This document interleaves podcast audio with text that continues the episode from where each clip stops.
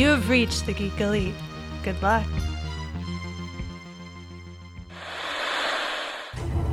What if you found a portal to a parallel universe? What if you could slide into a thousand different worlds? Where it's the same year, and you're the same person, but everything else is different. And what if you can't find your way home?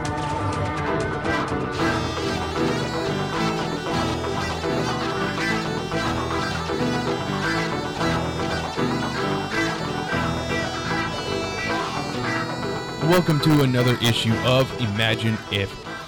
This week, it's going to be Chris and I, and I think we were both hit by how surprised, or at least we were both hit and surprised by how big Lobo is right now. Like they they decided to show him in Krypton, and all of a sudden, boom! People were just in love with the character again. It's it's wild, yeah. Like Lobo goes in phases, and it's just crazy to be like, oh, here we are again. People are gonna. The main man is back. The main man, that's right. The last Czarnian. Yeah. Um, yeah, it's a, it's a strange thing to see happen. Like, so we have the first episode of season two of Krypton, which I want to say that I haven't started this first. I haven't started the second season yet, but I did watch the first season and really enjoyed it. Uh, I love what they're how they're playing with the certain characters. Like, so if you watch Gotham, Gotham has like had all the Batman villains show up in Bat in Gotham before Batman was a thing. Yeah, yeah. Which feels odd. It feels weird and stuff like that. Yeah, well, because like I said, for me, I guess like that's the turnoff for me. Because then I'm thinking to myself, well, by the time Batman grows up, becomes Batman, he's gonna be fighting old dudes, Right. And that was one of the things. Like, I mean, and this is where I'm gonna speak hearsay because all last week everybody was celebrating the 30th anniversary of. Batman 1989. That's right. And it's like, all right, that's cool. And I enjoy the movie, but one of the biggest hangups I have is Michael Keaton and Jack Nicholson being Batman and Joker respectively because the fights. It's like Mm-hmm. no, I mean like I love Jack Nicholson. I wish it could have been like a younger Jack Nicholson, like The Shining. That would have been badass. That would have been good, yeah. You know, but yeah, it's so I just don't want to see Batman fight old dudes, and that's what it's gonna. That's what Gotham is gonna lead me to eventually. So then you, but with Krypton, you have a bunch of aliens. So life expectancy is longer or shorter, whatever you want to say. Like we saw Doomsday last season, and I can I can sit there and believe that Doomsday would still be in physical peak sh- shape by the time he gets to Superman, even though he's fighting, uh, you know, uh, Clark's grandfather on on on uh, Krypton. Well, it works though. That way, that Doomsday you saw, even though he was good and everything, like that was like, damn, that's the Doomsday we want to see. Yeah. That just means eventually when he does get to Clark, he's gonna be even cooler because right, remember Doomsday, you you kill him, but you can't kill him that way again. He just gets better. That's right. just- There oh my go. god! So someday when Warner Brothers finally says like, Mitch. Fix our movies, and you're gonna like make the best Doomsday. There you go. That's You right. It'd be like, oh, you know what? Your your grandfather fought him this way. You can't do it that way. So, um, and then you have General Zod in that show, which makes al- also makes sense because Zod should be older than than uh, than Clark, and um, right. and then uh, what's the other? But then there's also time travel with that show, so that that's, Yeah, that's the, the, kind that's of weird like part. They, they, like I get suspe- sus- suspension of disbelief, right? Is that the phrase? Mm-hmm. Yep. I get it, I understand it, but sometimes it's like that's a lot of suspension you're asking me to give. you yeah, that's a lot of suspension. like I was a I- like I, and it's funny because I laugh at myself now, but when I was a kid, like Transformers, right? Mm-hmm. I can accept the fact that they all transform and stuff like that, and that's cool.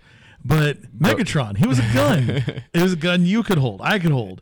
He was a gun that Optimus Prime could hold, and I just couldn't get my mind over the fact that how does he have size changing? Like he could transform, and I'm thinking myself, yeah. But it's so funny. I just was like, oh, but I can accept the fact that he's a robot from space. but I cannot just say, here's five more feet of suspension, where I'll be like, okay. Well, that's you know the movies decided to change that. The live action movies they made it so that there's no size changing like that. So Oh. so like because yeah, I think the first movie he turned he. I don't think he a he tank or something? Well, uh, he's a he's like a space uh space tank space ship kind of thing. So Yeah, that's right. He kind of kept his original form or whatever. yeah, kind of thing. So so that I mean yeah, I get you. So Krypton is definitely good. I, I'm gonna, I'm can't wait to start the second season. I just haven't done it yet.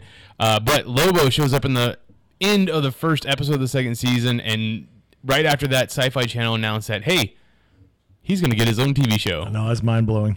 Right? It's like Lobo's gonna get his own TV show. All right, I guess. Like what what the adventures of Lobo, the the main man, you know, the the big bad Bastich. Like what what does that look like to you? You know what it looks like to me, honestly?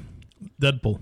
Like that's I think that's what they're gonna do. It's like, hey, this is the answer to Deadpool because it literally is. Like Mm-hmm. you know, obviously we, we, we read up on these characters before we talk about it, and and I always remember Lobo being that way. He was a fourth wall breaker. He Yeah. was like, I'm just gonna make fun of everything that's ridiculous in comics right now, and it's like, hey, that sounds like somebody.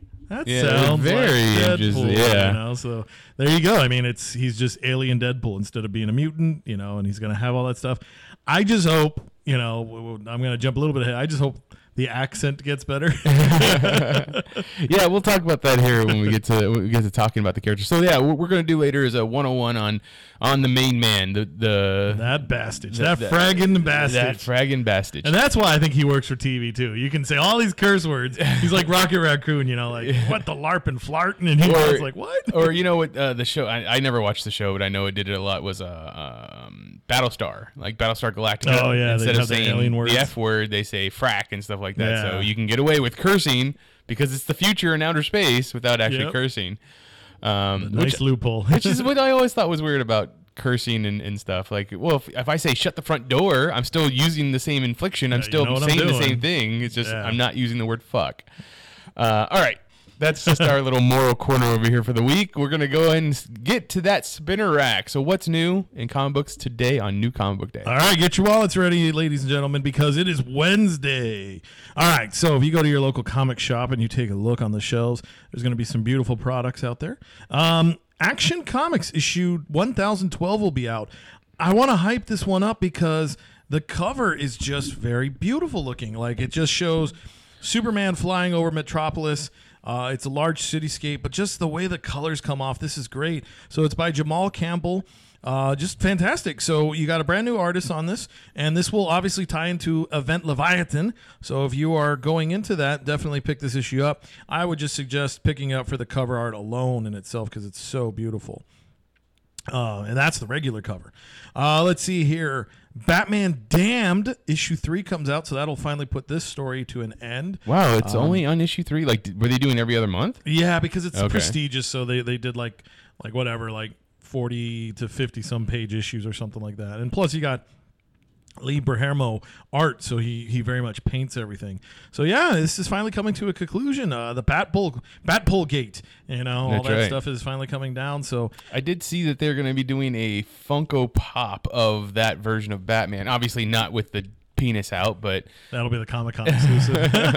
but yeah, they're gonna. It's it's a it's a G-rated version of Black of Batman Damned. Yeah, you know what's so funny about that? So, uh, thanks to Twitter, we can interact with people, right? So Brian Azzarello, the uh, the writer of Batman Damned, so he posted that. He's like, "Oh, you know, happy about that." And so I, I made a little goofy tweet. I was like, "Oh, that's yeah, that's gonna give a whole new meaning to pop."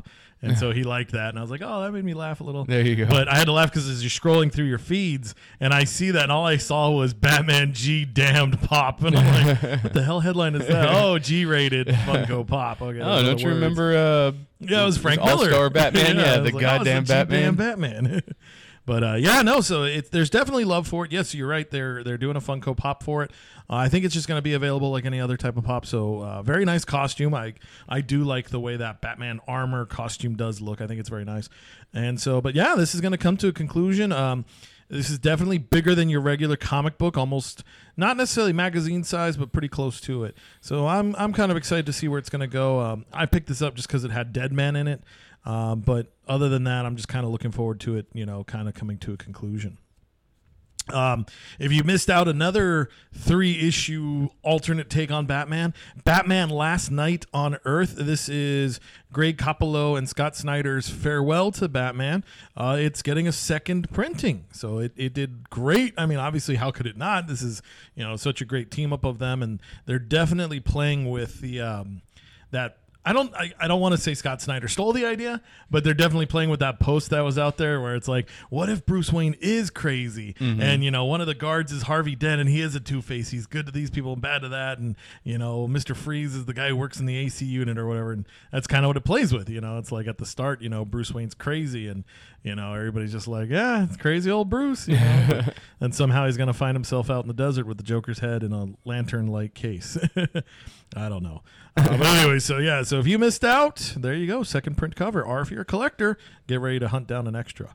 Uh, Detective Comics 1006. God, it's so weird to say these 1000 extra. You know, Right. so, That's um, crazy. Detective Comics 1006 will be out, and this one's going to be huge because the cover shows the the Spectre on there, and it's like, oh, okay, that's going to be wild.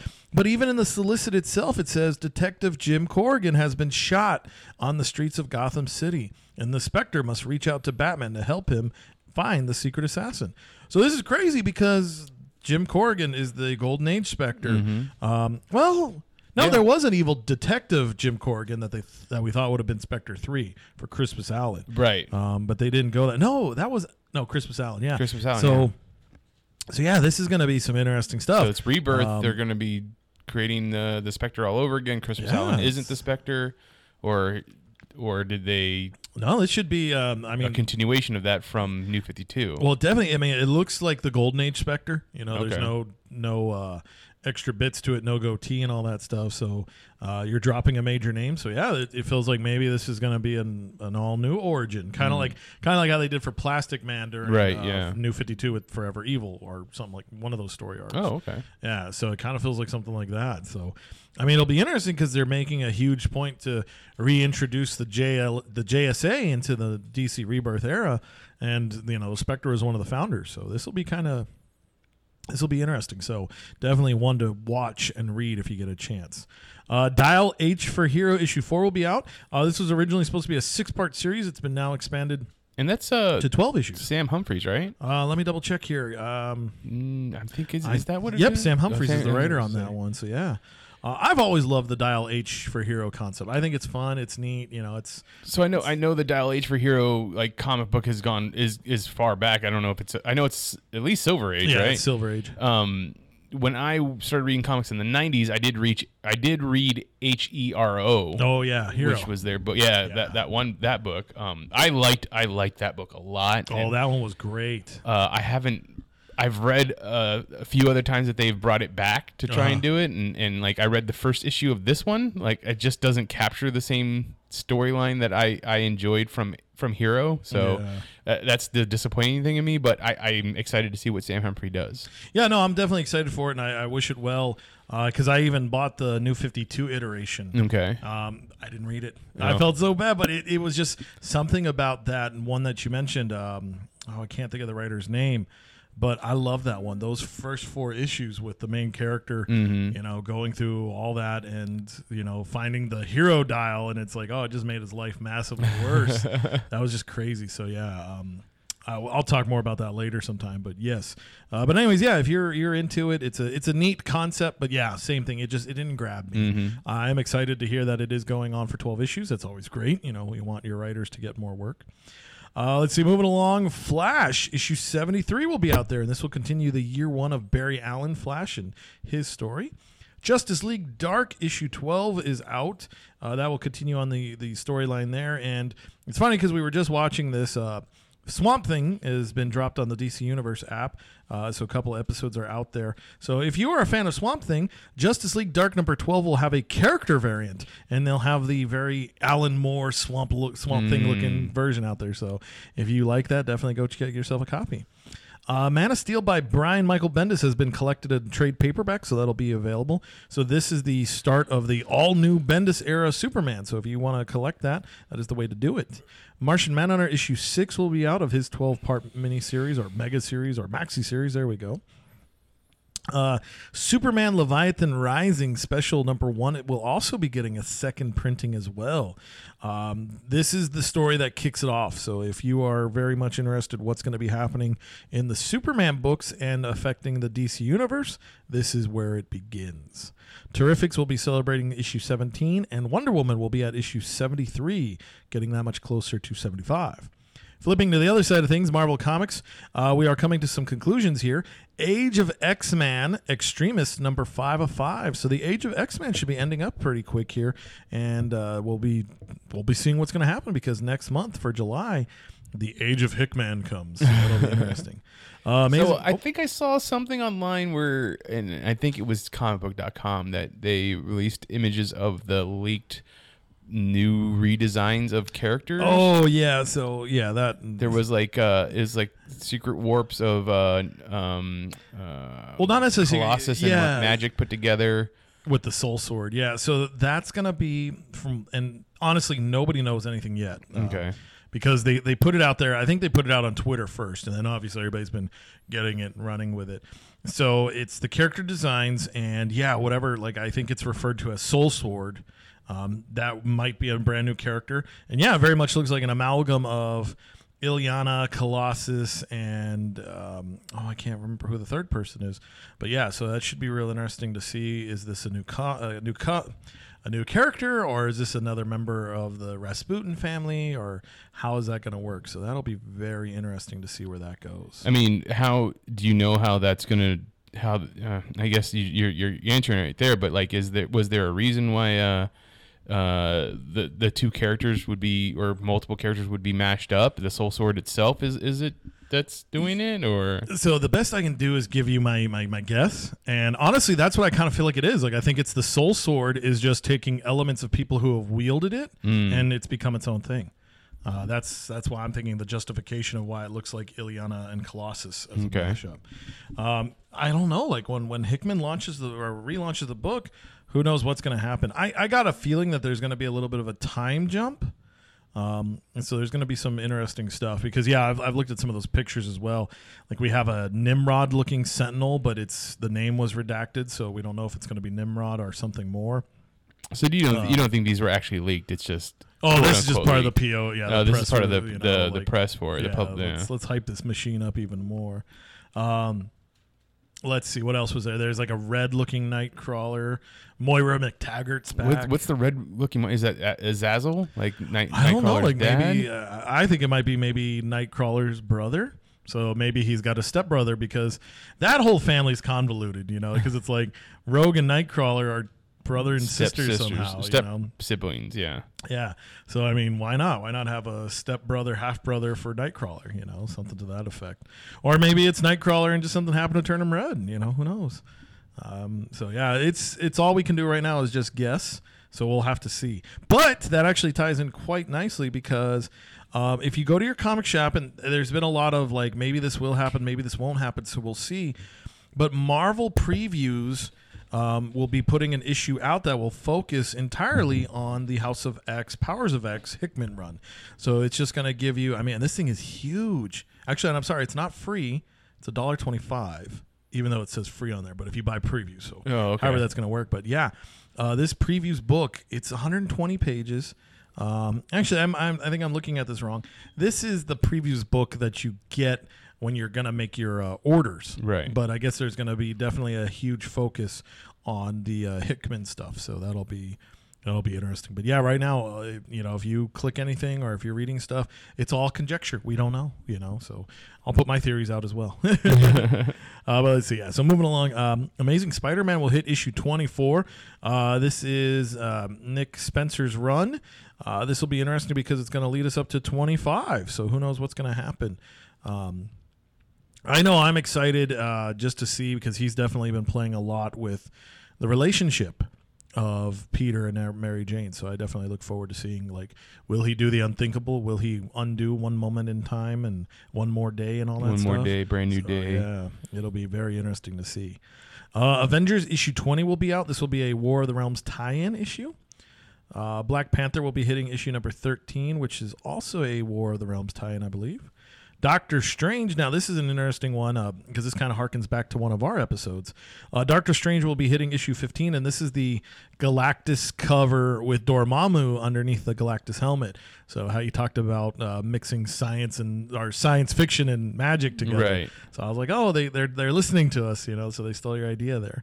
Uh, so that'll be very interesting to see what's going to happen, and especially too knowing that the book will be canceled uh, in upcoming months here. So definitely, there's going to be some big storylines. And speaking of canceled, I know this is jumping back to the other side of, of the pond, so or the other side of the street is, is more accurate.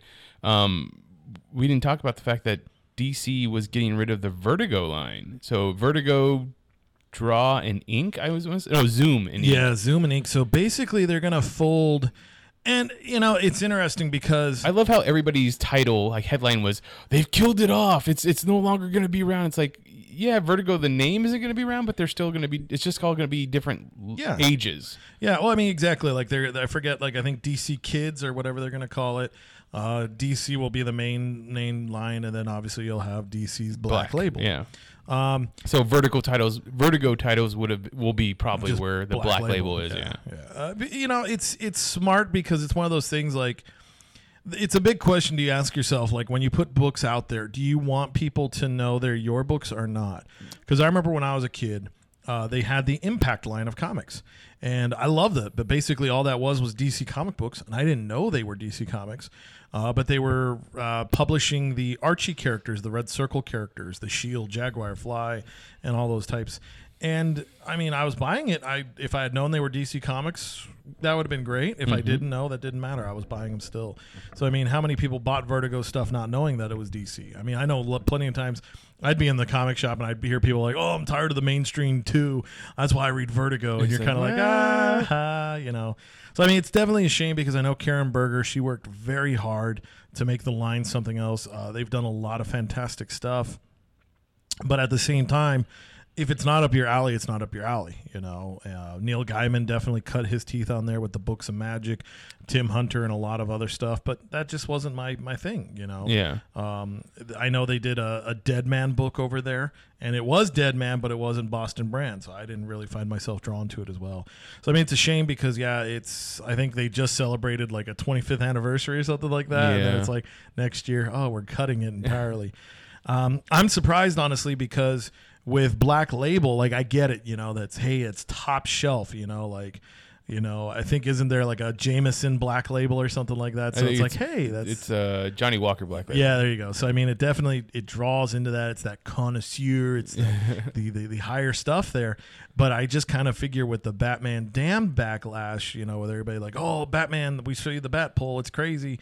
I kind of figured they would have been like, you know what, let's keep Vertigo and we'll see. What Well, I happens. think this is this is going to be their way of people knowing more that hey, Black Label is going to be your more mature stuff. Like, Yeah. w- we've gotten rid of Vertigo because this is where our mature things are going to yeah, be. this is where it's going to be. So yeah, so, Yeah, because it said uh, would say uh, like your ages eight to thirteen will be kids, and then anything above anyone above thirteen, you'll well your your regular DC stuff will be thirteen and above, and then uh, Black Label will be your seventeen and above. Yeah, yeah, exactly.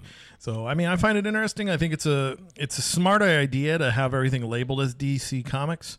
That way, it draws in because I know sometimes people can they they could kind of see themselves like, oh well, Vertigo's not part of it, so it doesn't count or it does count or whatever the case may be. But Well, we have that new movie that's going to be coming out here pretty soon with uh, Melissa McCarthy and Tiffany Haddish. oh, that's right. Elisabeth Moss called The Kitchen, which was a Vertigo comic line. Now it's, they're not they're not superheroes, but it's a uh, mobster comic book where the, the the women of I'm guessing dead mob guys Yeah, take over and decide, hey, look, you know, we're we're done just being housewives or whatever, and we're gonna be the new gangsters. So that came from Vertigo. Will will they be publishing more stuff in the DC black label like this that's not superhero stuff like that's i think that's the thing that people were worried about like where am i gonna like, be will those stories be gone? Will it not happen? anymore? Exactly. I, I don't see that happening. I think if they're smart, if, if it's catchy and it's worth publishing, they're going to do it. Um, you know, and actually, you bring up an interesting point. Maybe they, maybe that's why they wanted to get rid of Vertigo because I think Constantine they labeled that more as Vertigo, Mm-hmm. and it's like that was one of our successful DC comic films. Yeah, we need to make sure that that stuff says DC Comics so people will think, hey, we're not totally fucking. up over here." So yeah, maybe that's a way. But I yeah, I don't see that those lines going away. I mean, there's tons of books. I mean, Road to Perdition, Yeah. but I think that falls under Paradox Press. right But Paradox Press folded a long time and ago. dc picked you it up know, or yeah, warner brothers or- picked it up Yeah, and so I mean that stuff's always been there. I don't think we'll lose out. I mean, if it's good story and it's worth publishing, and somebody takes it to DC Comics, yeah, they're gonna publish it. they're not gonna be like, no, get this money making idea away from me. we don't want your stuff that's non-superhero stuff Yeah. So, but yeah, no, definitely, definitely, you know, where's uh Transmetropolitan that what just kinda- yeah, yeah, that's what it was called. Uh, with with Spider Jerusalem or something like that. Yeah. Um, it just kind of I think it Is that Vertigo? yeah it was It was Vertigo if I remember correctly. That's what I thought. Um, it just kind of just aged out. It's kind of like how Hitman was. You know, like yeah, this is this is cool. This is edgy. This is what the people want. And it's then 90s. then those people grew up and they moved away from comics. so it's kind of like, oh, it's just that fond memory until they bring it back. You Yeah. Know? Okay. So yeah, but uh, yeah, definitely. You know, rest in peace, Vertigo. Some beautiful stuff there. Um, you know, definitely go check out some of the backlog of, of stories. They've got some great stuff. I know I've always been uh, very partial to the Fountain. Uh, that was the like more more people will probably recognize it more as the Hugh Jackman Rachel Weisz movie, uh, early two thousands. The soundtrack is fantastic. Charles Mansell, if I remember the name correctly, uh, he did some beautiful stuff there. But even too, go back and read the uh, the graphic novel uh, by Darn, Darren Aronofsky himself. you know. What's the um uh what Mr. Mr. Majestic was that that's Mr. image right Majestic, No, um, I think he's. I think he is a. I think he's Wildstorm. Wildstorm, that's what it was. which was. is so I don't know if he was- because that's an imprint into DC now it Yeah. used to be its own thing it used to be yeah, they were their own company. And Yeah. then when Jim Lee came aboard, it's like, well, if you want me, you get my company. That's right. So I get more money. And well now he's the publisher so Yeah, no. so there he's- you go or don't have no to he's worry. the co-publisher. he- Co-publisher. well he's the co-publisher and he's the C creative chief creative- officer, Manor? chief creative officer Okay. CCO CCO. Yeah. So Yeah. I mean, he's He- up there. he took Geoff Johns' old job Yeah. Poor Geoff Johns. well, but yeah, actually, that was an interesting one. So, what was it? Ghost Line Productions? yeah that's or Ghost Planet Something like that. Ghost, World? Or, Ghost Dimension Yeah. something like that. We What's haven't gonna heard happen with that? Yeah, I we haven't heard anything from that You in a know, like, while. The Well, first thing that was supposed to be published under that would have been that Batman Three Jokers. three Jokers. That's right. And you know We that hasn't that'll- happened. That'll be a while, but yeah. So it's like, hey, fuck your imprint, you know. Now and then Bendis has his own imprint with his whole powers and stuff like that. I wonder if that's gonna survive. And yeah, what's and well, if it does, Wonder think- Comics isn't that what the, the his imprint is called with the yeah, like, with the Young, Justice, and, and all those other the Wonder Twins and stuff like that. Yeah. So So I guess they're gonna have imprints, but they're just they're always gonna be part of the DC universe. you know, and then see, and then that's I think that's what they got to stop doing, is because can you imagine, you know, like it's kind of like okay, um, we're we're gonna go tangent. I don't think it'll be that bad, but so Marvel Comics they put out this last week. They put out these teasers. So they started off with a four, a webbed looking four, and of Oh, course, God. all the fandom was like, "Oh my God, it's Sam Raimi's Spider-Man four. Uh, some logical people were like, "Well, maybe it's Spider-Man Fantastic Four. And it's like, "Okay, well, let's see what happens." Then the next day, three, all the way down to one. Um, and it's funny because I remember the night of the one, I was like, "Oh, it'll be interesting," you know. And they even uh, CB Cebulski was like. Hey, we- we've only got to wait one more day, and you're like, "Ooh, maybe something's more day. happening."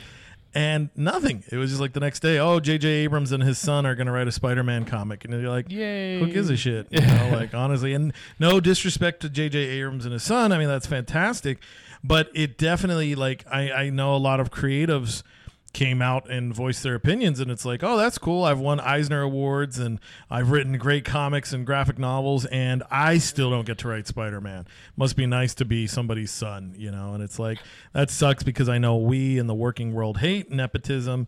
Everybody hates nepotism and it's like that screams of nepotism.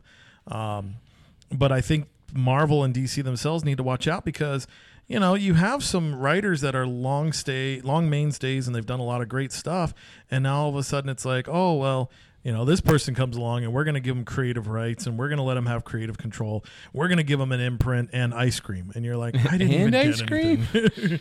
you know, like why can't I get ice cream? And so I think they're going to create themselves a lot of problems when they do stuff like that. But again, business is business. You know, if you're good, you'll get paid, and if you're not, then be thankful you have a job. I guess they say. Yeah, I don't think J.J. Abrams is going to be hurting anytime soon. So. Oh no, Marvel wants that. They want that Abrams connection. Oh, yeah. you know, 'cause, Yeah. I mean that's why they're even allowing, like I guess in that, and it's not just a comic book. It's going to be a mini series, a five or a six parter. Um, the Ghost Rider is going to do his best, and I'm emphasis writer, not writer. Writer, the Ghost Writer right. is going to do a lot of good work because I think they're just going to be working off like J.J. Abrams' son's like, oh, I want Spider-Man to fight a guy made out of bubble gum, and it's like, all right, there we go. I'll crank out six issues and we'll make a new villain that'll be co-created by you. There you go. um, so I, I don't know. And speaking of going on tangents, so I don't know how many people that listen to us also listen to uh, Kevin Smith's podcast, Fatman Beyond, that he does with Mark Bernardin. But the latest issue, the latest episode of that, um, had um, Kevin and Mark talking about how they just recently came from a meeting with somebody. They couldn't t- say who, and they couldn't say what the project was, but they're going to be creating a TV show based off a big IP. Now they didn't say it was comic book or anything like that, but it's a big IP, and um, uh, and it's going to be something that everybody recognizes. Uh, I I do believe they said it wasn't going to be anything that was uh, comic book related. So It's the Adventures of Brodie Bruce. I mean that would be kind of cool. It's his own. It, that's his. That's his IP character. yeah. the thing is that I wanted to bring up. Oh, here it is. Uh, so, oh wait, that's not. Nope, that wasn't the. I'm trying to look for the article again that that someone else written wrote up just so that I have it on hand. Those pesky interwebs. but you know when you're trying to find something um, you can never really just find anything but uh, i wanted to say was that i think that the actual person they had the meeting with because he said he couldn't talk about who or where they had the meeting because that would that'd be they would it would give it away it would give away what they would be working on um and I don't know necessarily if that means it'd be giving it away or not, but I think that he's going to be. He had a convers, he had a conversation with J.J. Abrams over at Bad Robot because the, he's expressed how he, him and Abrams are fans, or not fans, but uh, friends, Uh-huh. because he got to go be on the Millennium Falcon when they rebuilt it for Force Awakens, All right, right. and um, you know, obviously the two of them, they're That Star Wars fanboy. there's that yeah, Star Wars fanboy stuff. Not that it's going to be a Star Wars show. It could be. Here we go. I found it. Uh, lands big TV series involving nostalgic IP. Um, Oh my God, is it Alf? why don't we have a fucking show? He always he says that over, and then well, he finally got a show. I've never been a guy to work at writer's room, and not because it, it's against it. It's just because he's always done indie stuff. So Marc Bernardin will be great for that. He's gonna have that indie show. Um, no plots were released. Uh, no plot details released, though. Smith did end up hinting that an announcement as to what it would be. At, it would be at San Diego Comic Con, which he has always been a big staple of San Diego Comic Con. Yep. So I just think that it's going to be something with J.J. Abrams. What that could be, I have no idea. Now, what's a big nostalgic IP that still hasn't been touched? Oh, also, God. don't know. well, I mean, there's so much. I mean, and it depends. Like, I mean, you kind of look towards their generation of stuff, and it's Yeah. like, okay, you know, what could be something? I mean, is it Gilligan's Island? You know, I mean, that's, That'd be uh, that's weird, of but I could? I could see it. Like he's for the longest time wanted to do a TV show based off of the question, and I know that's not what it's going to be, right. but I think that would be pretty cool. Um, I don't know how exactly Jay and Silent Bob working with the question would be, but They accidentally sell a dime bag to a guy, Vic Sage buys a dime bag. and it'll work out great because he, he comes up to Jay and Silent Bob and he asks him the question, "How much does it cost?" Jay goes into a fancy little rap, and then the question's like, "Why would you say those things?" And they fight, and it does perfect. It's just that that five minute little bit you need, and then bam, you, you go to the Right cool into the show. opening thing that it is. So I, I just thought I wanted to throw that out there. I think that I think that it's going to be something with J.J. Abrams, just from what I was listening to the podcast and uh, uh, what what that could be. I don't know, but that should, that I'm I'm excited for whatever it will be. No, it's it's always you know this is the hardest. This last like the the second half of this month, all the way up until Comic Con, this is the worst news time ever. It, it's true. because it's all speculation and everybody's like, "Oh my god, the coolest thing is going to happen." And I'll tell you July 20 something. That's you know, right. and you're like, "Motherfucker." and it just sucks and then of course everybody like you know, the quest for clicks, you know, oh, you know, like uh, Jay, Jay and Silent Bob were seen outside of Taco Bell, and and you know Abraham Lincoln liked Taco Bell, so they're collaborating clearly, and you're like, oh man, Obviously, since uh, Taco Bell is also part of like Pizza Hut and K- KFC, we're Yeah. doing a Colonel Sanders. Colonel Sanders bi- biopic, yeah, or Yeah. cinematic universe where the you know they're gonna team up and fight the Noid from Domino's. Well, Um, actually, that I do want happening now. Uh, yeah, you know, and if we're, I'm gonna, now I'm gonna go off on a really strong tangent because we're gonna talk about San Diego Comic Con a little bit. Like, I have tickets to it. I have just Thursday and Sunday. Like, Oh my god, I love people that come up to me and, and they, like people just know me. Like people in my everyday life or like tangent to my everyday life know, know. Oh, Mitch goes to Comic Con. Mitch goes to San Diego Comic Con. So, so their, their thing is like, hey, you know, when tickets go on sale next year, could you like give me the heads up? Like, it's like. You don't understand how tickets work, like for San Diego Comic-Con Comic International, the whole world knows. exactly. I'm fighting the whole world to just get those two days. And I didn't even get all four days. I went. I, I didn't even get the big days. Friday and Saturday are the big days for that for Yeah. San Diego Comic Con. That's when the big stuff gets announced, and I'm not going to be there for those days. I'm going to get get it on the internet just like everybody else. But that that always reminds me of a funny story. So a buddy of mine, because like I know we all did it big to go to San Diego Comic Con when it was the 40th anniversary of Green Lantern Mm-hmm. and uh, the Green Lantern movie was gonna happen Mm-hmm. or did happen. So God, what was that like 2011? Yes, somewhere on there. Somewhere, Jesus, it's been that long. Well, this year is the fiftieth. Yeah, this is the 50th So anniversary. it of wasn't 2009. Something like that, yeah. Okay, yeah, there you go. I think it was something like that. So yeah, because it's been forever since I've been there. Like, Uh-huh. I kind of, I don't know. I think I've, I get scared. I don't think I can handle crowds really, really well. But I love social gatherings. I don't know. I've- Okay. I'm turning into that. But, uh, yeah, right. Uh, I just hope I have better jokes. But so, anyways, so we went and all that stuff. And uh, anyway, so that year we went. That's when I, I made that fake pass, and luckily it worked. And I got in. I was like, oh my god, this is scary and whatnot. Um, then the next year I didn't go, and I was okay with it. And my buddy and his wife went, and they were like, "Hey, we just got a bunch of new dogs. Do you mind house sitting for us?" And I was like, "Sure." And it was funny because you know, like this is you know this is when Wi-Fi was starting to be huge. You know, at least for me, I I just got out of my cave, and I'm so excited. I'm lounging on his couch watching the dogs, and I'm surfing my phone, and I'm seeing all these new uh, headlines, and I'm like sending it to him, like, "Oh, did you see that? Did you hear about?" It? He's like, "Dude, I'm stuck in line." Yeah. so it's like you might wind up having a better Yeah, experience. you no, I mean I get that. I mean, and and the the exclusive footage stuff that they show now at, at cons is is not so exclusive anymore. Like Yeah. they, it, it gets released real quick.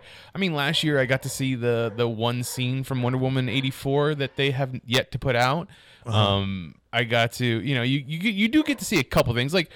Two years ago was when they had the, or two or three years ago is when Oh, they big had Avenger stuff, the? Avenger stuff, Yeah. like that. We didn't get to see that uh, Infinity War trailer until like a month or so before it came out, like Right. with with Thanos crushing the planet or the moon or whatever it was. Like there, I mean, there are there are some ex- exclusive things that you get there, but like, yeah, you- you're absolutely. The trailers are going to go out online as Yeah, soon as, soon as it shows, as soon it's as it shows. there. Yeah. You know, So if you know how to do it, yeah, stink, sticking in line sucks, but Yeah. if you can get if you can get it done right, it it, it works out. yeah, no, you got a plan. Like there's sacrifice involved. There's lots of know, sacrifice, like- yeah. you're gonna see two or three panels, and you're like, oh well, they're timed, so I could go to one, two, three. No, you have to decide. Like, if I want to go to three, then I'm gonna sacrifice one and two, so I could get into that hall exactly, and then sit there all day. Uh-huh. Yeah, no, it's it is what it is. But I think I think it'll actually be kind of nice because nowadays. San Diego tourism has figured it out. There's going to be a lot of people here to come and spend money.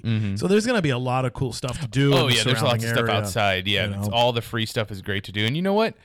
I probably won't be too upset that I get to sleep in on a Saturday at San Diego Comic Con this year because uh, getting up early to get in line sucks sometimes, Yes, especially when your hotel isn't nearby. Oh my god. So, um, so that that's gonna be yeah. I, I mean, I I still plan on having a great time. It just sucks that I won't be in Hall H, but Warner Brothers isn't gonna be at Hall H this year. Like they're not bringing anything, which is, I think is unbelievable because you have you have Wonder Woman eighty four coming out. You have the Joker that's gonna come out in a couple months. Like, how do you not bring something for that? How do you not make some? I mean, I know they've been burned on making announcements the last like three or four years because you know Ben Affleck is not directing a Batman movie, nor is he going to be Batman anymore. Yeah. Um. How do you Yeah, not? Justice League too, right? You know. yeah. How do you not have uh, uh Matt Reeves showing up with with uh Robert Pattinson to, to talk about Batman just a little yeah, you bit? think they would kind of make the first appearance of Batterson up there? You Yeah. know, like let's do something. Yeah. No, I. Oh man, I don't know. Warner Brothers. I think Warner Brothers has to figure out what's going on because Kevin Takasumi, I think his last name was. Um, there's been a lot of stuff that came to light oh yeah, that guy. post Justice League, yeah. and it's like holy shit. And even him, like he he got himself rolled up in the hashtag Me Too movement, and it's like, well, you know what? It's what happens when you screw over things. Yeah. And I think Warner Brothers right now is just kind of in a state of we have to fix ourselves. Yep. Um, and I mean, I hope they do because they have a lot of great properties. Um, it was funny. I was actually talking with Rafa, and we were talking about Warner Brothers, and it's like, what would you do? What would be your plans? How would you do this stuff? And one of the things I said I would love to bring back is Looney Tunes. How do you have? I mean, if you want to emulate Marvel so bad, you have a stable of great cartoon characters, and you're doing nothing with them. Well, they And- got that that Space Jam 2 coming out. well, they got Space Jam 2 coming out, but I mean, but I was glad to see because I even I even posted on my personal Facebook. They just put out a Bugs Bunny cartoon.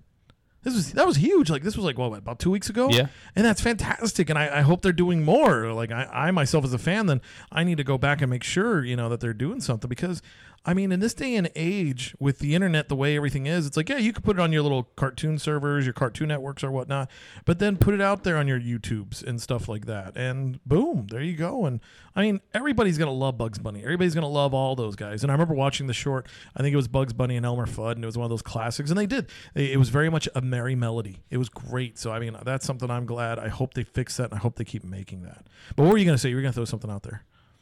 Oh, I would I would definitely make. sh- I mean, I know I'm more invested in DC films uh, uh, as a part of Warner Brothers as a, as opposed to everything else. Right, right. Uh, I would just make. I would make DC films its own thing, like they've done Marvel Studios. Like Marvel Yeah. Studios is separate from Disney in the way that it needs to be. So DC Films needs to be separate from Warner Brothers in the way it Yes, needs to be, instead of just letting Warner Brothers come and be like, ah, yeah, you know, your little movie here's kind of cool, but we need we need Batman to be in at least three more outfits so that we can sell four more toys. Yeah, no, So- exactly. Because the precedent is there. They could still do that, but don't sacrifice so much of the story. Don't stab your directors in the back. Don't finagle the movie. Because, yeah, it's almost like I almost feel like premiere day at a DC film. It's like, you know, the director and everybody involved is like, we don't know what the hell we're going to see. And it's not because, like, oh, CGI. It's because No, it's someone because else edited Somebody's it. going to edit the shit out of that. yeah. thing. So, all right. So back to that spinner rack. So yeah, comic we started a while ago. that, that you could purchase as well. Um, but let's see here. Okay, so moving along. Yes, um, uh, Black Panther will be out, which is issue thirteen, which I believe ties in. Doctor Strange will have that Dormammu Galactus mashup. Fantastic Four hits issue eleven. Uh, Friendly Neighborhood Spider-Man number eight will be out. Uh, this book has been the surprise hit. Like this feels like this should be the mainstream Spider-Man book. No offense to Nick Spencer, but Tom Taylor is killing it. There's been a lot of great stuff here. Um, so we're gonna have some Aunt May, uh, some Aunt May focus on this issue. So definitely, I know with her recently having cancer, that's gonna be putting her out there a lot. Yeah, my uh, so at the uh, amazing Las Vegas Comic Con that I went to this past weekend or two weekends ago now, um, I got to talk with Coy Jandreau, who uh, is part of Collider Video and uh, big internet personality with uh, a lot of comic book stuff. He, I got to interview him. You check out that interview on our website. You'll see that Tom Taylor's Friendly Neighborhood Spider-Man up, up there is one of his favorite books right now. Like, Oh yeah, that book is that. That's the real voice of Spider-Man. Yeah. Um, I recently like I felt bad, so not trying to do a shameless plug, and it's going to come off that way. So I'm doing those reviews for Adventures in Poor Taste, and they throw out the big spreadsheet, and they're like, "Hey, here's what's available from all the comic companies." And so I definitely want to keep pushing myself to write. I want to write for both of us, and I want to keep putting, doing, you know, challenging myself to do as much as I can. And I felt bad because the only book that was up that Marvel that I was remotely interested in was Amazing Spider-Man. And you know me. Yeah. That does not sound like a Chris Rainey thing to not- no, say. And it was like, man, and I really had to gut through to read that book and to write a review. And it sucked because it was the epilogue of that uh, Kraven's second to last version of his final hunt before he dies, but doesn't really die something. spectacular. uh, yeah, it sucked, and I just was like chewing through that to get through it, and it pisses me off because that's why I didn't buy Tom Taylor's Spider-Man book. I was like, I'm not enjoying Amazing Spider-Man. I'm not going to buy a spin-off book, even though I like Tom Taylor. I was just so mad at Marvel. Now I'm like, son of a bitch, I chose the wrong book. So yeah, I'm gonna have to, I'm gonna have to probably do some back issue hunting and, and get some of those because yeah, I hear nothing. Nothing but great stuff, and I should have known better. But again, I also worry because Tom Taylor, like it was funny. I was talking to a, a new friend on Twitter, and we both mentioned our love for Tom Twitter, uh, Tom Twitter, Tom Taylor, and it's funny because I feel like the two companies, like they know they've got a dynamo with him. Like he's gonna be great. He's gonna do great stuff. So what do they do? Just to be safe, when DC uses Tom Taylor, they didn't use alternate realities, Right. deceased, and you know injustice. Right. And then when Marvel uses them, they're like, "Hey, we're gonna put you on these high profile books," and then cancel them. You know, it was like, "Oh, Wolverine, the X twenty three version, canceled. Uh, the the Superior Iron Man canceled. Uh, X Men Red canceled." You know, so it's like, "Oh man, friendly neighborhood Spider Man." Like I could see, like come issue twelve, yeah, this is the last This is issue. the last It's like, son is of a it. gun. Yeah. But I just hope that's because they're going to move him to amazing. Let him have the flagship book. Sorry, Nick Spencer, no offense. Uh, but anyways, yeah, rant. So moving along. Uh, this is a tough one that I'm going to try to to tell you about.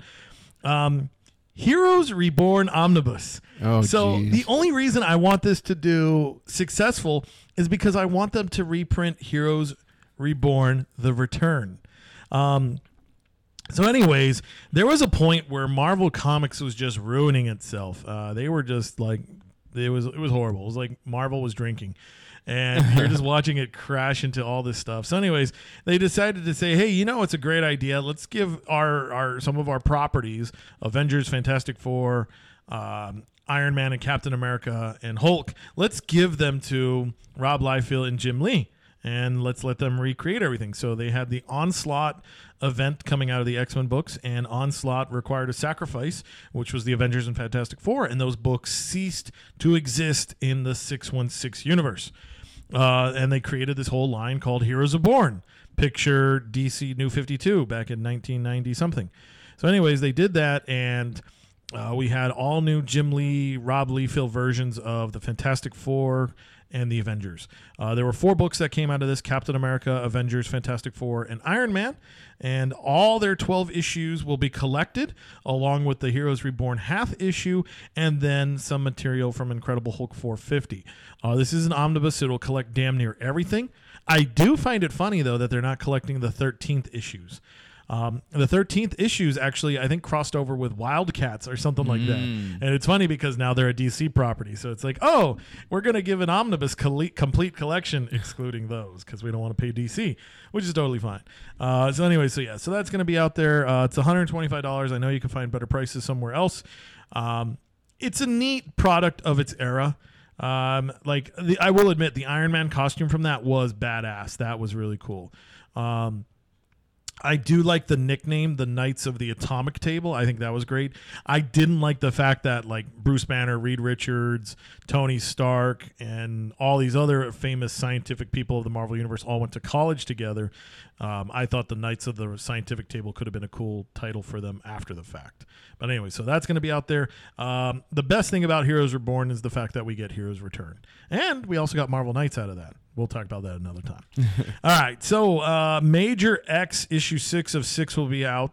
This is exciting. Why? Because it finally puts this book to bed. It's done.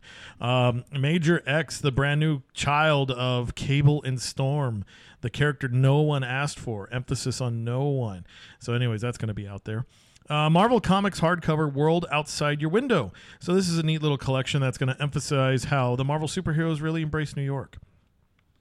This is going to be a big book. Um, if you are looking to invest, or you know, one of those books that's going to be hard to get, Marvel Comics presents issue six.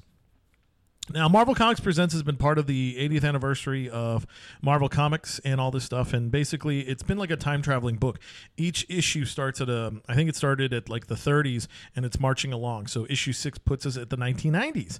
And on the cover, you have Wolverine riding on the back of Ghost Rider's motorcycle with Deadpool riding on the top. But the main reason this is important is because it's Ghost Rider, but it's Danny Ketch. We haven't seen Danny Ketch now in almost like 10 years. So, this is huge. Um, and there's going to be a lot of stuff coming out about Ghost Rider in the upcoming year. Um, I should hopefully have an article written pretty soon talking about that. There's a lot of dots connecting across the Marvel Universe, and this is one of those. So I highly recommend you pick up a copy. Now, Uh, when you talk to someone online recently about a certain ghostwriter on a cover, Oh yes, yeah. So okay, all right. Yeah, I forgot about it. Thank you. Uh, yeah. So I, I I went ahead and questioned Matthew Rosenberg. I directly asked him because he's writing Punisher, and the new solicits for the product coming out in August, I think. mm-hmm.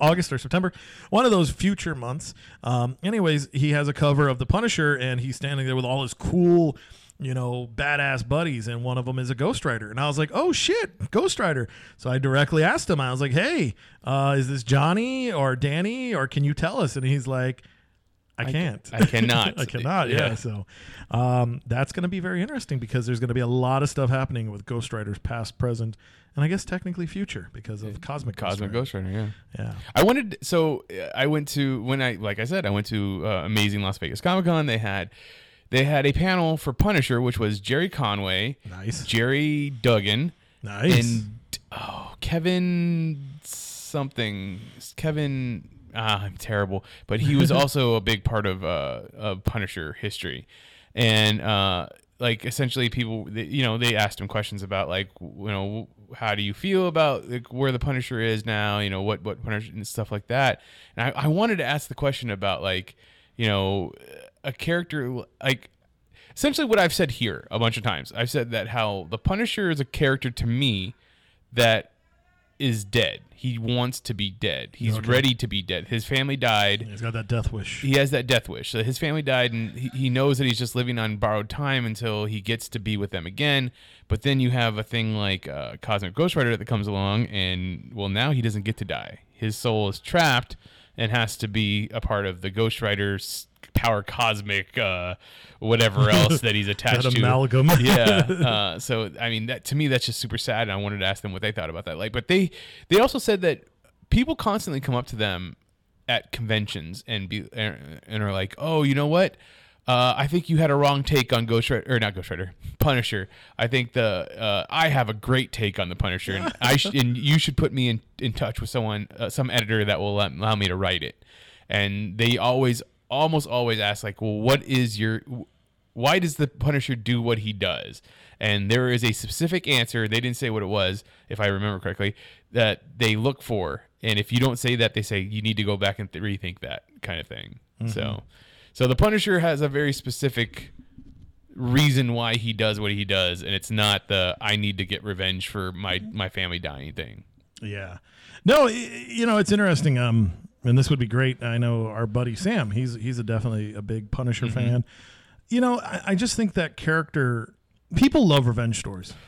You know, people love revenge stories. And it's funny because The Walking Dead is supposed to be the zombie story that never ends. Mm-hmm. I think, you know, Marvel, you can steal this. The Punisher is the revenge story that never That ends. never ends. Yeah. You know, because like I like that. I like that take that it's like Frank Castle is like I want to die. It's not fair that I'm living without my family. You know, I should have died because I mean, depending on which version of the origin you see, Like he doesn't make it. He's not going to go out there and just kill himself. yeah, he's not going to blow his brains out. He's going to do whatever he can know. to take as many bad guys with him as when he goes. But hopefully, one of those bad guys is going to land a bullet right to kill him. But he's he's not going to let them just. He's not going to just sit down and die. Yeah. So I think it's exciting, but I, I- I love the fact that. Oh no, I lost myself. Um, I just well, I love the fact that yeah, exactly. It's like okay, and then I'm a man with a mission. I'm the man holding the bomb, and I'm going to take as many people as I can with me. Um, but we all love that. We love that revenge story. We we want that, and the Punisher gives it to us. But I, I think a lot of times though we don't want to see somebody like modern times are funny. You know, like hopefully in three years from now we'll look back and kind of laugh at some of these things but in an age like like it's hard to admit you like the Punisher because it was funny because at uh, Phoenix Fan Fusion I, I went up to um, uh, Gerry Conway Conway, yeah. and he created the Punisher and I was getting a, a lithograph signed f- for Sam. And it was funny because I was like, "Oh yeah, my buddy likes the Punisher," and it was funny because I, I felt an awkwardness, probably because I self-induced. But I was like, "Oh, don't worry though, he's not crazy," you know, because like sometimes people might like, you know, because like I get it, you know, like I know Gerry Conway, he was like, "Yeah, I don't think cop cars should be having the Punisher skull on them," and it's like, "Yeah, you're you're you're right," you know, that that might be a little bit too far. I mean, am I gonna be mad at a, a, a police officer who wears the Punisher skull underneath his clothes, like in a regular comic book shirt? No, because a lot of people wear those, you know. But I will start worrying when he thinks he is the Punisher going out there and, and causing his own Yeah, he, justice. he brought up that again, know. like at uh at Amazing. He said something. He said something to the fact like he understands the the the when a when a soldier you know has it on their equipment and stuff like that because it if it's camaraderie, it's like Yeah, a 'cause a Frank is a Marine, and stuff like know, that. yeah. Yeah, but uh, a police officer that goes around with the with it on his cop car is not right. Like that's not the right um, Yeah, it's kind of a little bit of a two different headspace. yeah, it's not the right headspace that a, a, a officer should be. So Yeah, so definitely Frank's an interesting character. I know a lot of fans when they come up, yeah, it's like, oh, I got this vision, and it's funny to tell you know a creator like, oh, I got it wrong, huh? yeah, right, exactly. Uh, okay, sorry. Okay, no, so we'll, we'll get through this. I swear. um, anyway, so this is a big one. Um, Stan Lee. So Marvel Comics. Stan Lee. yeah, Never uh, heard of the man. Yeah, uh, Marvel Visionaries. So these are great books. Um, they put them out there for a lot of their creative talent, and most of the time they've always been out there when people are alive. You know, like John Romita. I think he's seen his. John Romita Jr. I think has seen his. And right now they're finally doing one for Stan Lee, and I always wonder if maybe that was Stan Lee saying like, "No, you know, you don't need to do that. I don't need to see that." But anyways, this is going to be a collection. Uh, it's going to be a trade pack, trade paperback, and it's going to feature a lot of his famous stories. Um, uh, let's see here. I think the the big thing that's going to be really exciting though is it'll feature Captain America Comics number 3. Why is that issue famous? Why is that important? Because that is Stan Lee's first Marvel Comics work. Um, it's a prose story about Captain America, and there's going to be a lot of amazing artists. It's going to be a murder's row. Why? Because at one point Stan Lee was the only writer of Marvel Comics. So there's going to be a lot of great stuff here. Um, it's a $35 trade paperback collection. I think it's a great investment because this will definitely be a major tribute to Stan Lee with him passing last year. I know I've pre-ordered a copy for myself, so I highly recommend it for you as well because it's just it's going to be classic Stan. Sorry, I, I'm not choking up. I just don't know how to talk about it because I don't like talking about Stan in the past tense. You Right. know, it's it's rough, but yeah, I definitely recommend this one for you. Uh, Mr. and Mrs. X will be coming to issue 12, and this is going to be big. Why? Because this is an X Men book. So what's going to be happening? Will they continue on? Um, you know what what's going to happen to their marriage? So there's going to be a lot of questions in that one not brand Echh complete collection. So Marvel Comics has definitely been poking fun at everything as best as they can. So they're going to collect all those silly little comic books that were out there in the 60s and 70s, just mocking comic books themselves and DC Comics as well. So a lot of great stuff there. Um, if you found yourself really enjoying Spider Verse and you want more of Peter Porker, well, now is the time. It's the great era of the Spider Ham because Peter Porker Spectacular Spider Ham collection will be out there, and that will collect a lot of his comics, uh, his first 17 issues, and I believe his first appearance. So if you definitely want to get the heads up and see more about him, that'll be out there as well. And in modern comics, Peter Porker will return as well. Spider Man annual number one will be happening, and this one will actually deal with a um, a Spider Verse um, Spider Ham. So he's going to be teaming up with Gwen Stacy, and uh, they're going to be doing some adventures there. So if you definitely want to get in on the groundwork and see what's going to happen, there you go. That's an issue for you. Uh, a lot of variant covers of it to, to collect as well. Uh, there's quite a few Star Wars books. Thanos will be hitting issue three of its miniseries. This will be dealing with uh, him raising a young Gamora. The Starjammers will be featured in their own trade paperback that'll collect a lot of their early appearances and miniseries. Thor will be hitting issue 14, and obviously this will be a big one to get because it's a part of the War of the Realms tie-in.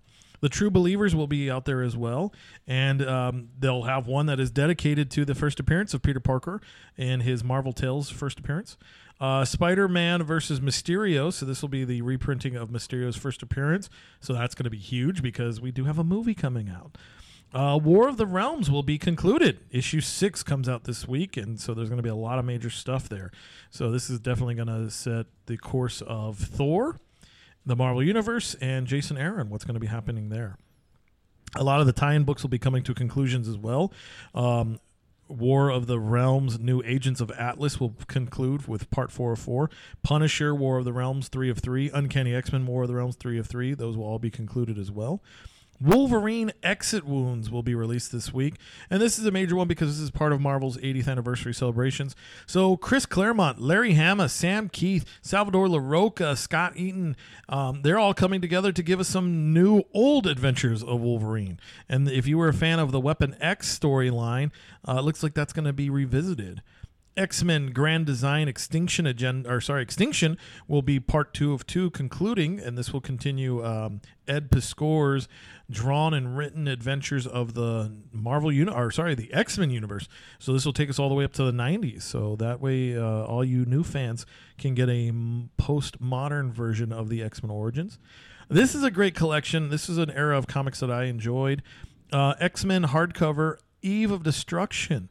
So this will co- this will collect a Magneto miniseries um, and all the uh, X Men books that ended the um, I guess the '90s era. So they actually did conclude the '90s era of the X Men because they brought uh, Fabian Nicieza, Scott Lobdell, and a couple others to come back and conclude a lot of their stories because these were the issues right before Grant Morrison took over and launched everything as new X Men.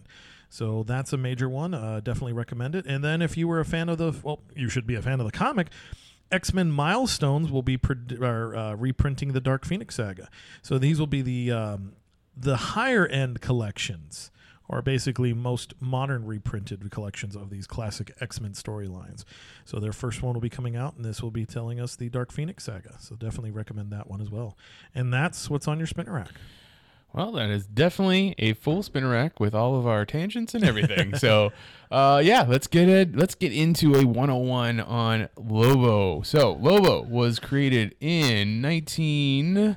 Uh, sorry, 1983. Yep, June First appearance was Omega Men number three. Like, I definitely associate Lobo with the 90s more than I do with the 80s. Oh yeah. But I'm guessing that's because he didn't become more of a popular character until the 90s. Oh, exactly. I think if we could see a, a printout of his appearances, like yeah, he's probably maybe got ten appearances in the '80s, and then yeah, just something about that the like. Like uh, Jerry, not Jerry, uh, Keith Giffen. He's he's known for a lot of his funny stuff, Mm-hmm. um, but here he's actually the artist. Uh, he drew Lobo. He's one of the co-creators, uh, along with Roger Slifer.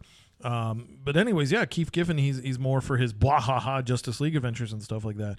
But yeah, once uh, once it kind of took off in the 90s like once they started putting him in the legion book i think that's when we started seeing the lobo that we're used to I mean, then we, we you, you go into the '90s with the uh, Marvel versus DC, and you have Lobo going up against Wolverine. Yep. Uh, you have Lobo showing up in the Superman animated series. yes and if you want a great adaptation of like i guess well an animation an animation adaptation i would definitely recommend going back and watching the superman adventures so this was the this the, the tv show that spun out of the batman adventures which was fantastic in its own right but yeah this deals with the the last son of krypton and a lot of his uh his superhero appearances and yeah they had brad garrett doing the voice of That's lobo right. and this was cool because this was definitely in that DC animated style. So you've got him nice, big, and bulky, these ridiculously huge arms. And yeah, he was he was the main man. I mean, he gave him the great voice. We got to see his flying motorcycle, the dog, the chain, everything. Like that one was just that was the perfect version of Lobo. And I, I know he had um I want to say at least I think he had at least three episodes on the Superman show. He might I think have done so. some stuff. Yeah, it's somewhere around there. Uh, he did appear in Justice League as well.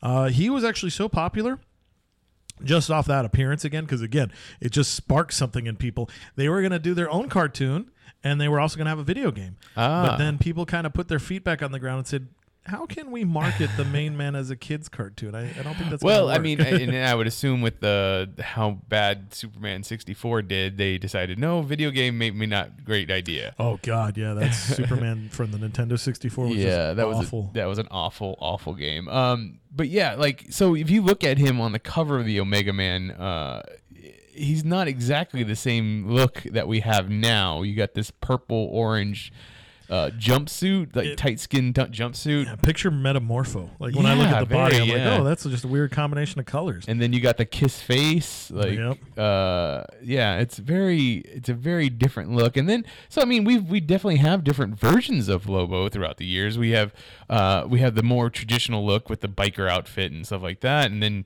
when we had new 52 was Oh, yeah, kind of the that more sleek looking like with the I forget what they hippies called him. stuff? Like he was like the man bun lobo or something like Is that that. what it Yeah, was? just he was just he was horrible. Yeah, because they they slimmed his physique down. Uh, he had definitely you know well kept hair, well kept goatee, pretty boy Lobo. You know, I mean, When's the one? like, oh, when's the one that has the the the dreadlocks? So that would have been like the '90s one that uh, that he like. I mean, everybody would definitely put their own spin on it when they were Uh-huh. drawn.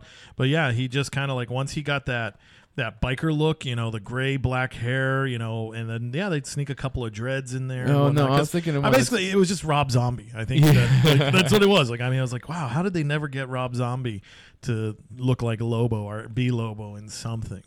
Um, but yeah, he definitely like I would say like probably his later '90s appearances definitely gave him that that dreadlock look as well. Because it wasn't full on dreads, he just had a couple in there. Yeah, I remember, but I, re- I think it's when they did the whole all the the dolphin stuff. The Oh, the space dolphin. the space dolphin stuff. He had the like a more of a dreadlock surfer look, didn't he? no, not not so. no, much, am I am. I am I remembering I this think wrong? This is a story that you're cooking up. I could be. Um, It- it's it's a, it's a possibility. Yeah, no, the, the the the space dolphins has actually been a big part of his his story, just because that's something that's just ridiculously fun. Uh, because as, as I was, was reading here, um, Keith Giffen said, you know, like he he even said like back in 2006 there was an interview and he's like, I have no idea why Lobo took off. You know, I came up with him as an indictment of the Punisher, Wolverine hero types, and somehow he gets caught on as this high violence poster boy. Go figure, you know. And it just it was um, a Makes neat little a neat little tidbit here. I forgot about that, and I, I shared that with you earlier. Lobo is Stan Lee's favorite DC comic book character. I, you That's know, ridiculous. Yeah, that is weird. I wonder if that was supposed to be like a backhanded compliment kind of thing, like a, a slide. Be like, see, this is the things that they create over there at DC. Yeah, this is what you guys are good for. Yeah, exactly. So But yeah, no, but yeah, the definitely like the '90s saw Lobo go through a whole bunch of crazy stuff. Um, Lobo Cop, Blazing Chain of Love, Paramilitary Christmas Special, Inficide, the Convention Special, and that's what he was. He was just a character that would poke fun at stuff because it was like the Lobo, or sorry, the RoboCop movies were big. So let's make fun of that. The Blazing Chain of Love. Yeah, you want a love special? Cool. Let's put him in a harem.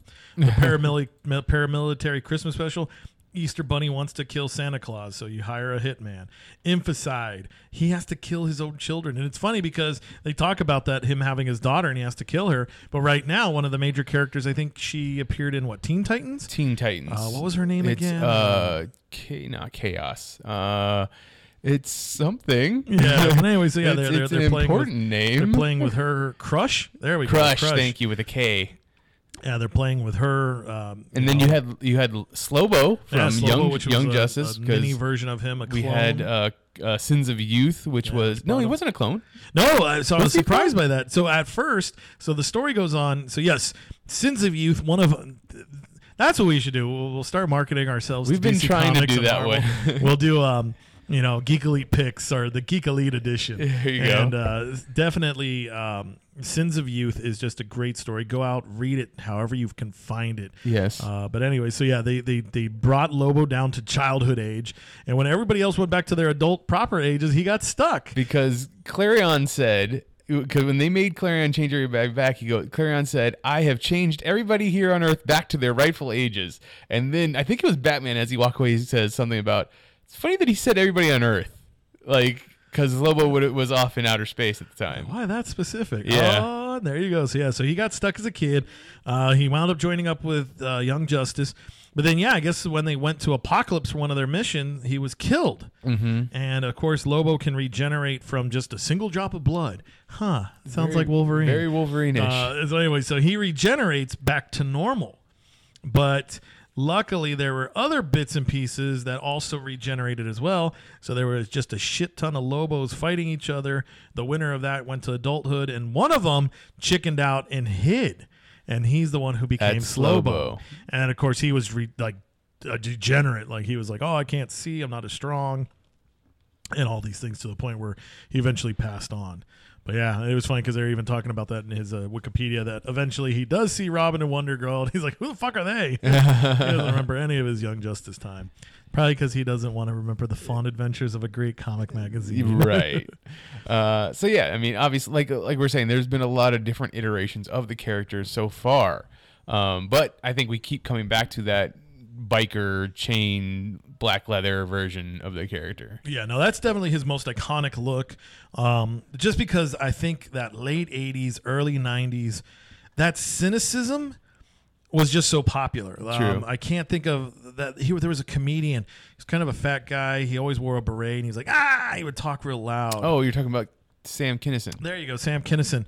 I think that just spoke to people, and like Lobo spoke to that, so it just it caught on, and it's kind of like because again, like I, I compare him to Marvel's Deadpool. Like I think that's that's why they're picking him. They're going to market him. He's gonna he's gonna hit that link, uh, that stride, and it's just yeah, it's it's a character that pokes fun of itself, pokes fun of the industry, and people love that. You know, we love those little inside jokes and jabs, and there you go. Well, I definitely have to say that when you revealed to me, I guess the best way to put it, that Brad Garrett was the voice of Lobo in those animated shorts back then, or those animated episodes, Right. I was blown away because it's like to me. Like just, I guess because of the name of Lobo, I just always assumed that he had a Hispanic accent. Like he's in when I read the comics, I think of, I think of like Danny Trejo's voice, kind of thing. Yeah, you could see something like that. Yeah. Yeah. So uh, when the episode of Krypton comes on, and you and this dude, the actor who's playing him is is Irish. So you know he's doing an English accent or a British accent, I guess is a better, better way to put it.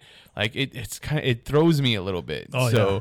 But then but then thinking about Brad Garrett, it's like obviously Brad Garrett wasn't doing a Hispanic, Oh, you know, he just- accent. he sounds a gruffier. He just Brad sounds Garrett. a gruff dude, yeah. So, Yeah. so I guess that's what it was. But yeah, that's that's interesting to me. That I, I really want it to be played by uh, a Mexican or Hispanic, a Latino actor for some reason. Yeah. Well, no, because yeah, it's funny. Like I never made that connection for the longest time. Lobo. It's like, oh, that's Spanish for wolf. Yeah, and I was like, how did I not catch that? like, oh my god. Um, yeah, no, it's it's very interesting. I think Brad Garrett. That voice works in my mind just because of the way he looks. He's Yeah. gruffy. He's always hanging out in bars. He's a space rebel, and it's like there you go. Um, so yeah, I do definitely find it very interesting. Um, yeah, like what to read on the character? Gosh, that's tough. I know they did some Lobo collections that feature his early stuff, and I would recommend you go hunt those down. Uh, but for me, one of my favorites outside of the the Young Justice stuff, I really liked where it was going with um, uh, the Blackest Night Fallout.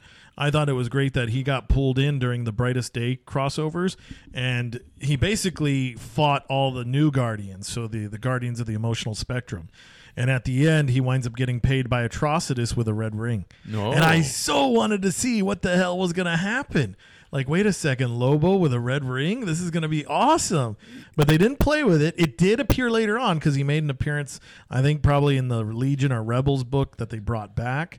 And he had it. He had the ring on his on his neck chain there. And I was like, ooh, this will be cool because can you imagine seeing Lobo Red Lantern? Well, Holy see, shit. That's, that's funny to me is because like I get it, I get why Lobo gets a red red ring of rage, but I don't associate rage with Lobo. Like, like like you're saying, he's more Deadpool to me than he is Wolverine. Like Right. he should he should get the.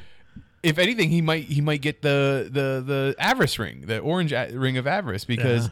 because uh you, you sit there and think about how he's the last Centaurian because he killed everybody else. Like he wanted to be known as just the last Centaurian. so uh that that that to me is, is very odd. Um I I think the last thing I read with Lobo and like I'm similar. I don't really have a lot of Lobo in my reading history other than uh, Young Justice.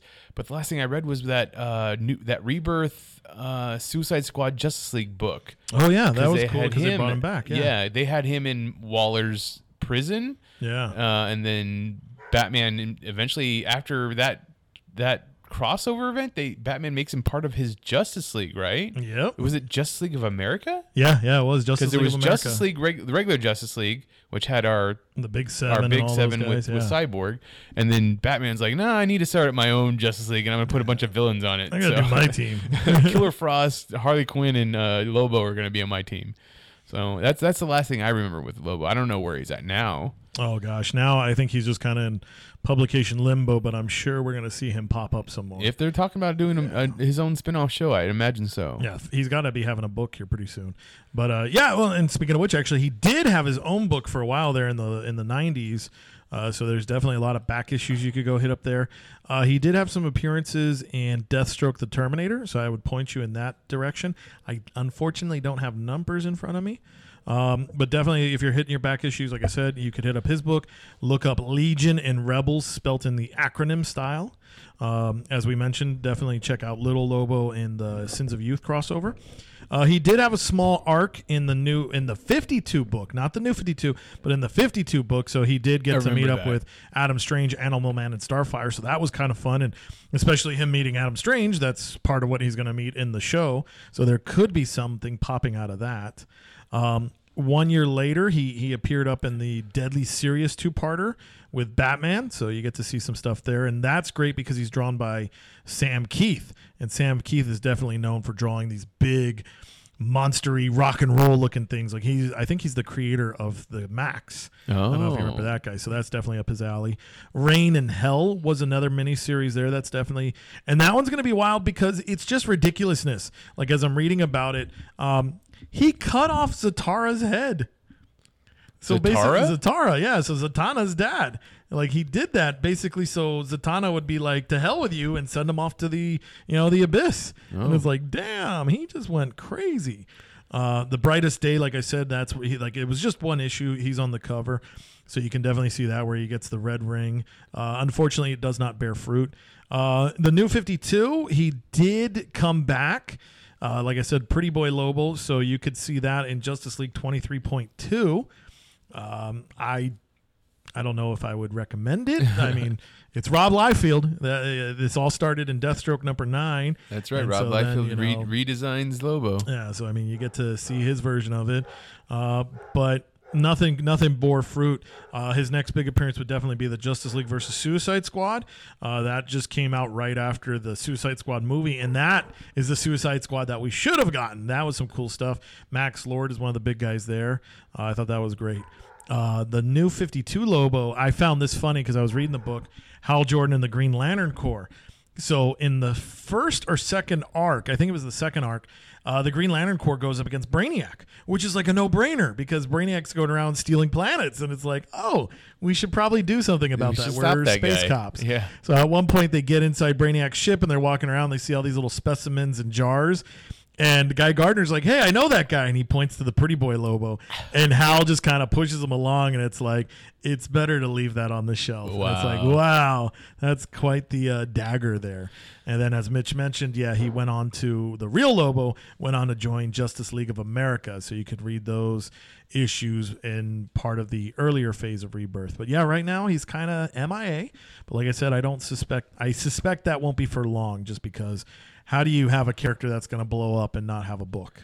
So okay, I'm the editor. I'm I'm a editor of DC Comics. I'm gonna come to you and I was like, look, Chris, there's gonna be a TV show.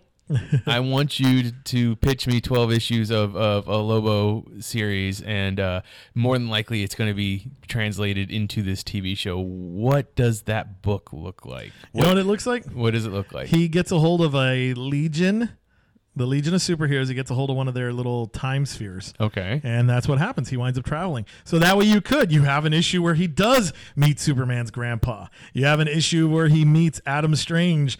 Uh, Probably like you could even drop a little a little thing in there like that's why Adam Strange became fascinated with space travel. Because You Lobo know? meet- yeah, because him. Lobo visited him, and and so you just have this, and it's twelve issues of him jumping around different eras and whatnot.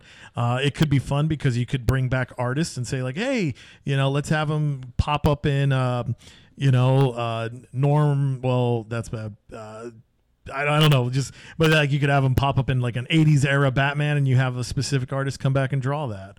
And so that's what I would do, and it would just be a tour de force of the DC universe, and then you just get that wisecracking main man bullshit bastich, um, flarkin stuff do, going you, on. do you throw in Rip Hunter to be like Rip Hunter's trying to stop him from fucking around with time, or Oh yeah, I think so. Like I, I like I would want a funny bit at the end where like the Legion finally catches up with Lobo and he's like, "I'm glad you guys finally caught me. I don't understand how to run these stupid time spheres." And then you just have time. Rip Hunter pop in and like he does like a Men in Black thing where he blinds them all and you know he puts them all in their correct places, but he keeps the time sphere. He's like, "Those damn kids, can't trust them with anything."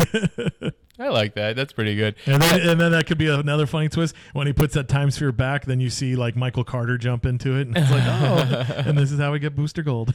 Yeah, I wouldn't. I wanted to. I mean, I would love to see. I, I like. I love that idea. I would love to see what, um, like, what would him doing some everyday jobs. Like I want to see more of him being the bounty hunter that I kind of know him as. Oh yeah, see him put on those. That'd be fun too. but, I, yeah. but I, I would want it to be like my tour guide around DC DC space. space. Thank you. Yeah. So you know, one day he could have a, a job on Rann or Thangar or both, and uh, then you know what other planets could there be? You know, uh, uh, uh, Thangar, right? Did you say Oa. Thangar? Yeah, I said Oh, okay, Thanagar. Rann, Thangar.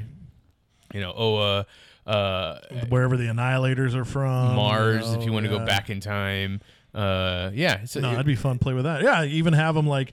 I think it'd be fun because then, of course, the Green Lantern Corps should be like, ah, shit, Lobo just bumped up on the top ten hit list.